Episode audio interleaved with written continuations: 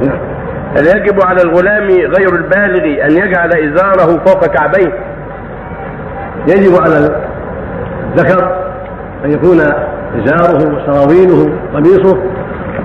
لا عن الكعب. ولو كان ما بلغ. قال النبي صلى الله عليه وسلم ما أسفل الكعبين من الإزار فهو في النار.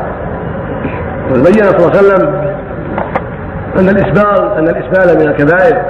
وثلاثة لا يكلمهم الله. ولا يوم القيامة ولا يزكيهم ولهم عذاب أليم وذكره مسلم فلا يجوز للرجل ولو كان ربع الحلم ليس له أن يسبل ثيابه وليس له أن يلبس الحرير والذهب لأنه مخاطب بذلك ممنوع. على وليه يمنعه من ذلك.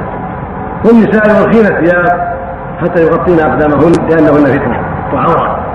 من المصائب ان أنه الآن وجد العكس.